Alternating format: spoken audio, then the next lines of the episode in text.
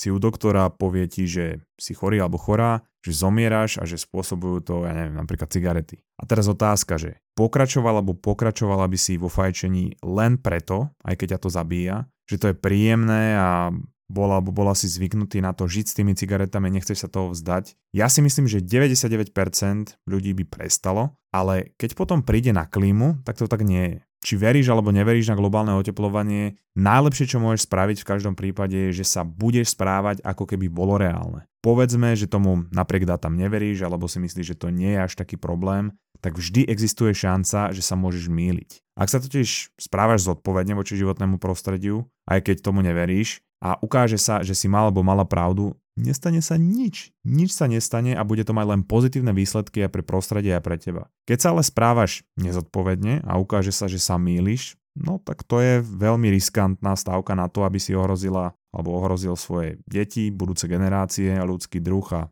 zemský ekosystém.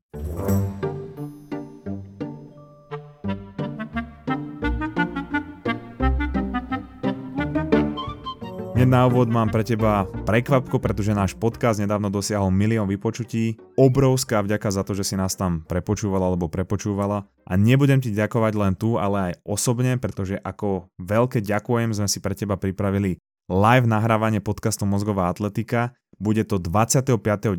v Bratislave v podniku Byte Byte do 18.30. Okamžite si to píš do kalendára. Dám tam naživo najprv regulárnu epizódu o mojich patáliách v Kanade, o diskomforte a vedou za diskomfortom, ale aj za žitím toho plnohodnotného života. Je to za mňa jedna z epizód, na ktorú som najviac hrdý, bude to aj súčasťou mojej knihy a bude len live. A potom som si pozval na pokec Milana Bezmapy, ktorý má cestovateľský blog, ktorý trhá Slovákov z kancelárskych stoličiek už od roku 2013. Za mňa je to jeden z najlepších travel blogerov na Slovensku, ktorý je hlavne zaujímavý človek, je aj influencer a spisovateľ. A samozrejme, toto všetko je samo o sebe bomba, ale tá liveka alebo to live nahrávanie bude spojené aj s ochutnávkou nášho vína Schmetterling, ktoré sami robíme. A potom konečne pokecáme, poďakujeme ti osobne, Teším sa na teba, odkaz na kúpu lístku nájdeš v popise epizódy. Hodím to aj do apky Mamaragan, aj na sociálne siete. Ak to nevieš nájsť, tak mi napíš, kľudne ti to pošlem. No a teraz k téme epizódy zmena klímy alebo klimatická apokalypsa ako chceš. Viem, omielaná téma, to ale v podaní mozgovej atletiky znamená, že sa dozvieš nový pohľad to, čo zachytávaš z okolia ohľadne zmeny klímy je málo, ak sa tomu fakt, že detálne nevenuješ. A preto ti chcem povedať o dôsledkoch, ktorých pravdepodobne netušíš a vytvoriť v tebe ako vždy to prečo. Lebo ak robím niečo len preto, že to niekto povedal, tak tá motivácia tam nebude. Nebude nejaká extrémna alebo obrovská, ale ak viem prečo to robím, tak to je úplne niečo iné a toto platí aj v práci, v posilke, vo vzťahu a o to viac pri ochrane klímy. No a momentálne žijeme vo svete, ktorý sa oteplilo 1,1 až 1,2 stupňa, čo si hovorí, že OK, nie je to nič extrémne, a možno to nie je nič extrémne, keď ješ po ulici a teplota sa zvýši z 5,8 na 6,9 stupňa, ale keby sa zvýšila priemerná teplota tvojho tela permanentne o 1,2 stupňa, no tak tomu ver, že to pocítiš a je ti zrazu úplne na hovno. No a tak si môžeš predstaviť, že Zem je ako taký živý organizmus a čím viac sa tá teplota zvýši, tým viac na hovno mu bude. Momentálne to vyzerá tak, že náš cieľ je zastabilizovať to oteplenie na 1,5 až 2 stupne Celzia maximálne, čo samo o sebe, povedzme si na rovinu, napácha obrovské škody. A ja ti chcem ukázať, že asi aké veľké škody to budú a asi ako na hovno sa Zem bude cítiť ako organizmus a bude sa na hovno rovnako cítiť aj ten organizmus, ktorý na nej žije. No a vychádzam z knihy Davida Wallasa Wellsa, volá sa, že neobyvateľná Zem, ktorá rozpráva o tom, aké zmeny môžu nastať pri zmene klímy o 1 až 6 stupňov, takže niektoré scenáre nemusia nastať, ale niektoré nastanú a niektoré aj nastávajú. A ja som vybral asi tie najrelevantnejšie, ktoré sa nás najviac dotýkajú.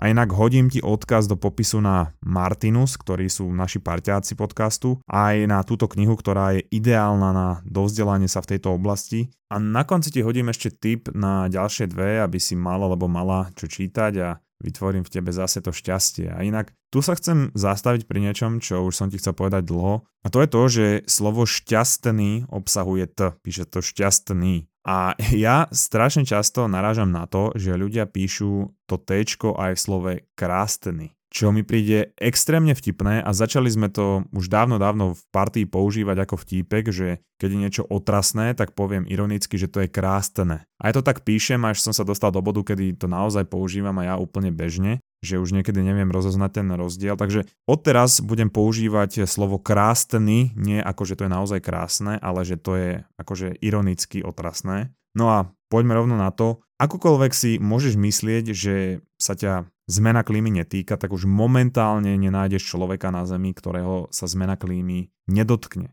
A ak sa na to pozrieme tak, že už keby pred rokom každá krajina na svete začala dodržiavať ciele dohodnuté na Parískej konferencii, tak aj tak sa za nášho života ľadové zemské štíty výrazne zmenšia, ak neroztopia. No a to je prúser aj, pretože odrážajú svetlo a tým ochladzujú zem, ale čím menej ich je, tým viac pôdy a vody to odhalí a zem absorbuje viacej tepla. A prúser to je aj preto, ako som spomínal v 20. epizóde, že obsahujú metán a je v nich uväznený čo je 86 krát viac potentný skleníkový plyn ako oxid uhličitý. Čiže jednoduchá matika, čím viac sa roztopí, tým viac sa bude oteplovať a tým sa bude to oteplenie iba zrýchlovať. No a skleníky sú tak užitočné, pretože prepúšťajú teplo dnu, ale nie von. A to je výhoda skleníkov, keď chceš vypestovať si doma papriku alebo ja neviem čo, rajčinu. Ale to je nevýhoda zeme, kde žijú reálne nejakí ľudia, kde im tie veci, ktoré tam ostávajú v tom skleníku v vodzovkách, môžu škodiť. A preto toto topenie spôsobené skleníkovými efektmi by nakoniec mohlo spôsobovať zaplavenie viac ako stovky miest vrátane Miami, Šanghaja a Hongkongu. Našich arktických ľadovcoch nie sú uväznení ani Kapitán Amerika, ani Optimus Prime. Je tam niečo trošičku nudnejšie,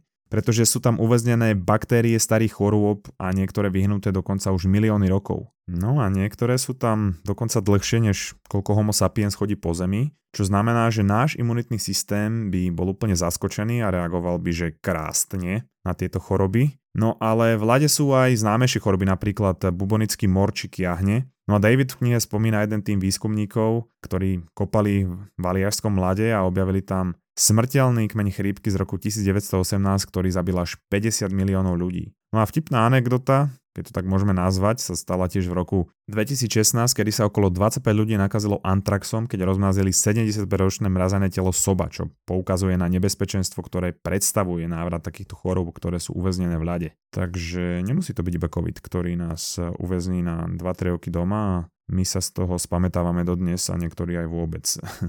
No a pri takých troch stupňoch oteplenia by bola Južná Európa v permanentnom suchu a plocha Spojených štátov spojená s lesnými požiarmi by sa zvýšila o 600%. Nedávno inak eh, prebehol na BBC obrázok, že aké sú suchá v Anglicku, kde už len pri porovnaní dvoch fotiek, jedna bola z roku 2021 a druhá 2022, je oproti tomu polka anglická suchá. Na jednej fotke zelený ostrov 2021 a na druhej polka ostrova suchá. A je to iba jeden rok, čo je extrém. Sú to fotky, ktoré pochádzajú z NASA Worldview a zverejnila ich BBC. Ja tú fotku potom hodím do apky Mamaragan. Takéto suchá budú mať za následky veľké požiare po celom svete a my sme to mohli vidieť aj tento rok v Čechách alebo na Slovensku a minulé roky to bolo v Austrálii alebo na Sibíri. Čo je ale na tom naprd je, že keď stromy absorbujú oxid uhličitý, čo je zase výhoda pre nás, aby sa premenil na kyslík, oni ho nenechajú zmiznúť. Namiesto toho oni ho ukladajú do koreňov, kmeňov a konárov. No a keď lesný požiar zdecimuje les, ten oxid uhličitý nahromadený za tisíce rokov v niektorých stromoch sa uvoľní späť do atmosféry, čím sa naše lesy efektívnejšie premenia na zdroj oxidu uhličitého pri požiaroch. No a tým sa planéta zohrieva viac, čo zase zvyšuje pravdepodobnosť budúcich požiarov, pretože vysušuje lesy a vysušuje vlastne celú pôdu. No a očakáva sa, že do roku 2030 celosvetový dopyt po sladkej vode prevýši ponuku o 40%. No a tento zvýšený dopyt bude pochádzať najmä z polnohospodárskej výroby a mohol by spôsobiť nedostatok potravín, čo si vyžiada ešte viac polnohospodárstva. No a to je ďalší príklad deštruktívneho kolobehu. No a týmto spôsobom my môžeme úplne ľahko zo Zeme vo výsledku spraviť Arakis, čo je planéta zo sci-fi knihy Duna. A je to pušná planéta, ktorá bola kedysi rajom plným vody a oceánov a v knihe už je len krajinou bez vody spalovanou slnkom, kde sa cez deň bez špeciálneho obleku nedá ani prežiť a vznikajú tam neustále konflikty o vodu. Ľudia tú kultúru prijali tak, že odplutie sa považuje za niečo škandalózne, lebo to je plýtvanie vody. Takže to je iba taká vízia do budúcnosti, ktorá si myslím, že je zaujímavá, pretože tá kniha bola napísaná extrémne dávno. Keď sa ale vrátime k jedlu a vode, tak obilniny stále tvoria 40% našej stravy. To znamená, že nejaké produkty z nich alebo jednoducho ako základ nejaké potravy. Ríža je tiež základným zdrojom potravy pre 2 miliardy ľudí a v kombinácii s pšenicou a kukuricou tvorí dve tretiny všetkej ľudskej spotreby jedla. A tieto základné zdroje potravy sa pravdepodobne nezmenia v blízkej dobe. Čo sa ale zmení je ponuka a dopyt. OSN totiž to odhaduje, že do roku 2050 bude svet potrebovať dvakrát toľko potravín ako dnes.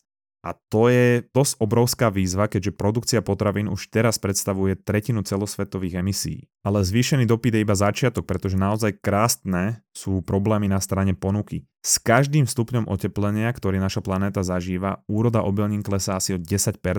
A je to väčšinou preto, že naše prostredie je pre tieto rastliny menej pohostinné, čo logické. A teraz si predstav svet, v ktorom by sa nám podarilo zastabilizovať oteplenie o 2 stupne Celzia. Čiže o 20% menej obilia a dvojnásobný dopyt po potravinách. No a tiež oblasti, ktoré sú ideálne na pestovanie obilia a pšenice sa stávajú menej efektívne pretože ten pás na Zemi, kde je efektívne pestovať pšenicu, sa každé 10 ročie posunie o približne 260 km na sever. No a prúser môže byť, keď sever už nebude, keď sa to nebude mať kam posúvať, pretože jednoducho je iba obmedzený sever na Zemi, keď to takto mám nazvať. No a ďalšia vec, že zmeny klímy ovplyvňujú zdroje potravín, ktoré pestujeme aj takým by som povedal, že neviditeľným spôsobom, ale pre nás to bude citeľné. A to tým, že sa znižuje ich nutričná hodnota. David v knihe uvádza jednu štúdiu, ktorá zistila, že od roku 1950 sa obsah živín v polnohospodárských rastlinách znížil až o 33%. A či už je to, ja neviem, menej vhodným prostredím, genetickými úpravami a inými vplyvmi, je to dosť výrazný pokles. No a keď sa bavíme o potrave, treba spomenúť aj vplyv zmeny klímy na monzunové systémy, na ktoré sa spoliehajú farmári po celom svete, pretože im to zavlažuje úrodu. Jednoduché. Prírodné zavlažovanie. Keď sa na ne ale nemôžu spolahnuť, tak úroda uhynie a oni strácajú svoj zdroj živobytia a je to spôsobené suchom. Čo to ale potom spôsobí, je, že sa musia stiahovať do väčších miest na sever, ako je ten prípad v Centrálnej Amerike. No a tento počet farmárov predstavuje asi no, tak drobné čísielko, že 600 miliónov obyvateľov, ktorí zabezpečujú zase takú trošičku, že jednu tretinu zásob jedla pre planétu. Inak eh, The Economist o tom urobil veľmi dobrú reportáž. No a ešte predtým, než pôjdem ďalej, tak ti chcem povedať, že ešte pred pár rokmi som staval Hviezdu smrti a modely stíhaček zo Star Wars Lega a vieš čo? Vôbec sa za toto moje detské hobby nehambím. Práve naopak, keď sa pozriem na tie modely dnes, mám ich na polici, pociťujem hrdosť, pociťujem radosť a rovnakú radosť pociťujem z BMW autička na ďalkové ovládanie, ktoré som si nedávno zadovážil počúvaj to, stiahnem si apku Shell Racing do telefónu, cez ktorú to auto môžem ovládať a v mojich 28 rokoch sa bavíme k decko. No a rovnako infantilne sa môžeš zabávať aj ty, alebo môžeš potešiť svoju ratolesť, pretože keď na šelke natankuješ aspoň 30 litrov paliva Shell Power, môžeš si ho odviezť domov za zvýhodnenú cenu 9,99 a tá akcia platí buď do 20.11. alebo do vypredania zásob, takže teraz môžeme obaja predstierať, že ťa to nezaujalo rovnako ako mňa a nepôjdeš si pre ten vymakaný BMW model na šelku, OK? No a teraz späť ku klíme. Snáď si nemyslíš, že mozgová atletika nebude rozprávať o tom, že aký má zmena klímy dopad na náš mozoček, pretože keď sa skleníkové plyny koncentrujú vo veľkých množstvách, napríklad nejakej miestnosti, kde je zlá cirkulácia, tak náš mozog funguje menej efektívne, čiže ako ten môj v podstate. No a inak vidíš, že toto môže byť aj jeden z dôvodov, prečo sa po prechádzke v prírode, keď celý deň pracuješ, v nejakom interiéri, prečo sa potom cítiš famózne. A to je iba taký odkaz na minulú epizódku o prírode, mrk mrk. No ale keď oxid uhličitý dosiahne 930 častíc per milión, čo mi samozrejme to číslo nič nehovorí, ale kognitívne schopnosti sa znížia o 21%.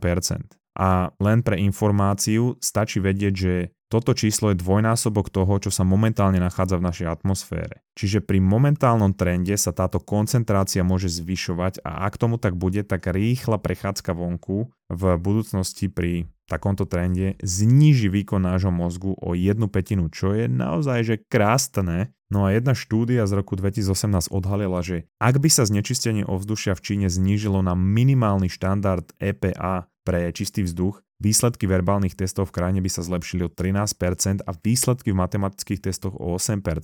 V Novom Dili je inak očakávaná dĺžka dožitia práve o 9 rokov nižšia kvôli znečisteniu ovzdušia. Tak si iba hovorím, že Takže toto budem používať odteraz ako výhovorku na to, keď mi niekto napíše, že ten humor v tej epizóde bol extrémne pod môj úroveň a že moji poslucháči nie sú voliči LSNS. No a na Slovensku to môžeme zase použiť ako výhovorku na to, že LSNS je vôbec v parlamente, že sme mali záhmlené mozgy kvôli znečisteniu ovzdušia. Aj keď neviem, či to je kvôli tomu. Každopádne, horúčavy ovplyvňujú správania ľudí aj na rôznych iných úrovniach, čo mi príde veľmi zaujímavé. Napríklad policajti vykonávajúci výcvikové cvičenia v horúcich podmienkach častejšie strieľajú na podozrivých. No a znečistenie a horúce počasie môže byť tiež jednou z príčin násilia. Pretože v jednom prieskume v 9000 amerických mestách vedci zistili, že vysoké znečistenie ovzdušia koreluje so zvýšeným počtom krádeží aut, útokov, znásilňovania a vražd a klimatické zmeny už zvýšili šance afrických krajín na konflikt o viac ako 10%. No a jedna štúdia pod vedením Stanfordského akademika Marshalla B. Burka tvrdí, že do roku 2030 by predpovedané teploty na kontinente v Afrike spôsobili ďalších 393 tisíc úmrtí v boji. No a teraz sa pozrime na potenciálne riešenie spracované môjim obľúbeným autorom Yuvalom Noahom Hararim, No a tým expertov a rovnako tým Yuvala Noah Harariho odhadujú, že by stačilo investovať okolo 2% svetového HDP do čistých technológií a infraštruktúry na to, aby sa predišlo katastrofickej zmene klímy. Čiže cenovka na zastavenie tejto apokalipsy v úvodzovkách je skoro najnižšie jednociferné číslo ročného celosvetového HDP. Tu bacha, lebo nehovoríme o vyhodení a obetovaní obrovských peňazí, ale o investovaní do čistejších technológií alebo pokročilejších batérií, iných technológií na uskladenie solárnej energie a modernejšiu rozvodovú sieť, ktorá by ju distribuovala. No a takéto investície by vytvorili či už nové pracovné miesta alebo aj ekonomické príležitosti a s vysokou pravdepodobnosťou by boli aj profitabilné z dlhodobého hľadiska. Už iba preto, že by sa znížilo znečistenie vzduchu, čo by znížilo aj našu tupcovitosť, ak to je vôbec nejaké slovíčko, a zachránilo by to milióny životov a výrazne by sa znížili výdavky na zdravotníctvo. Navyše, keďže väčšina pohoných môd a plyny sú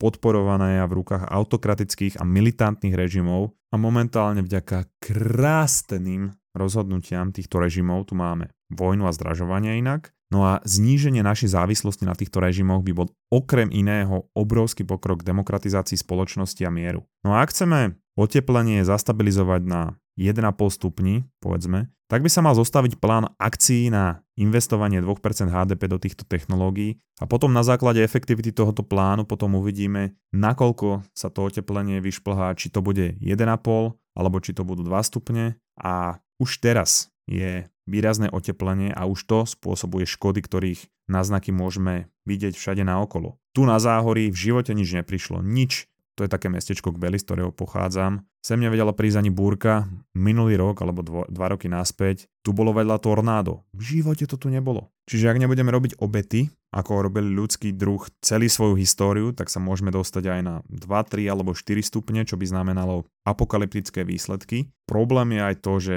my sme pridlho v komforte, povedzme, že už nejakých 50 rokov a to nám ukázalo, že nemusíme prinášať žiadnu obetu a môžeme sa mať dobre a urobiť ten krok späť v našom komforte nie je v tomto novom svete predstaviteľné. Ale ak chceš dosiahnuť čokoľvek v živote, tak čím väčšia obeta, tým lepší výsledok. A táto obeta nie je až tak vysoká, keď sa pozrieme na tú zmenu klímy. Ak sú to investície, z ktorých nemusí profitovať len spoločnosť, ale aj ekonomika a celkovo budúcnosť nášho druhu. Čiže neznamená to opustiť náš pokrok civilizácie alebo vyhodiť peniaze do vzduchu, ale len preformulovať a naše priority nasmerovať do tých správnych oblastí. Samozrejme tieto technológie nezabránia ani vymieraniu ekosystémov alebo nezabránia plastom v oceánoch a iným škodám, ktoré už boli napáchané, ale môžu pomôcť ako spôsob eh, regenerácie a zabráneniu horšej zase v úvodzovkách apokalypse. A len pre predstavu, globálne HDP bol minulý rok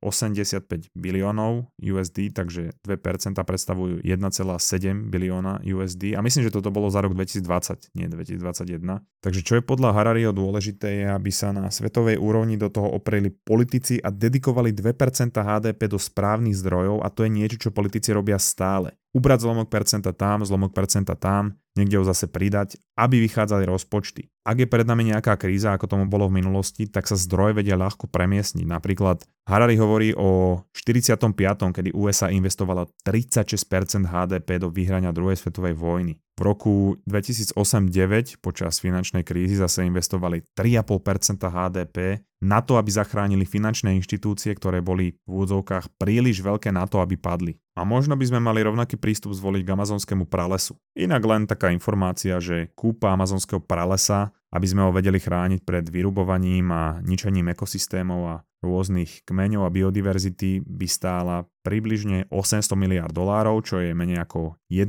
svetového HDP. Len ďalšia taká zaujímavá informácia, že v roku 2019 vlády okolo sveta investovali do podpory na boj proti pandémii peniaze vo výške okolo 14% HDP. No a ešte predtým, než sa pozrieme na to, kde idú peniaze namiesto toho, ti chcem dať e, odporúčanie na knihy od našich parťákov z Martinusu a prvá je Život na našej planete, ktorú napísal minulý rok dnes už 96-ročný David Attenborough, ktorý celý život robil dokumenty o prírode a precestoval tak celú Zem a dáva výpoveď o tom, ako sa mení naša klíma za skoro 100 rokov, čo je na tejto planéte a čo preto môžeme spraviť aj na úrovni jednotlivca. Je to veľmi osobné, zábavné a dojemné čítanie, ktoré odporúčam každému a určite každému zmení pohľad na túto problematiku cez pohľad Davida Attenborougha. Potom odporúčam jednu z top kníh, ktorú by mal v tomto storočí prečítať každý a to je 21 lekcií pre 21. storočie práve od Harariho, ktorý tam rozpráva o výzvach 21.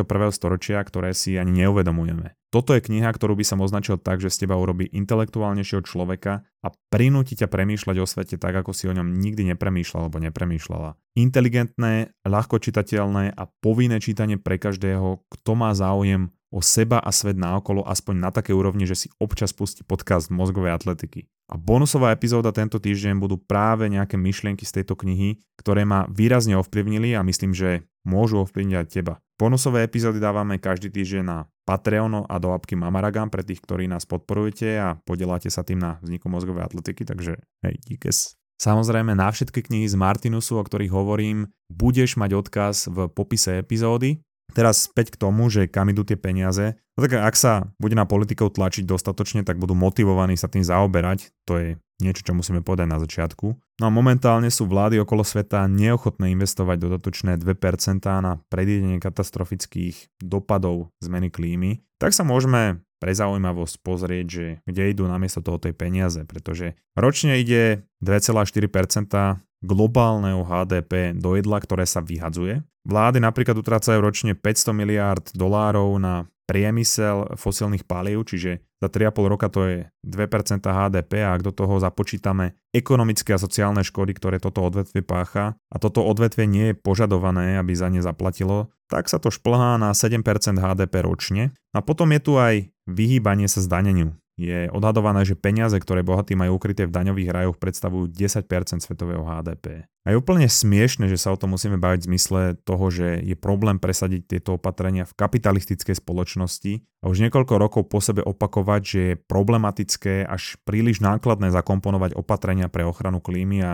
životného prostredia. Pôvodní indiáni v Amerike hovorili také príslovie, keď videli štýl života bielých mužov, ktoré je pre túto situáciu extrémne vhodné. Že keď sa vyrúbe posledný strom a chytíme poslednú rybu a všetky rieky budú otrávené, až potom si uvedomíme, že človek nedokáže hrať peniaze a to si myslím, že je úžasné.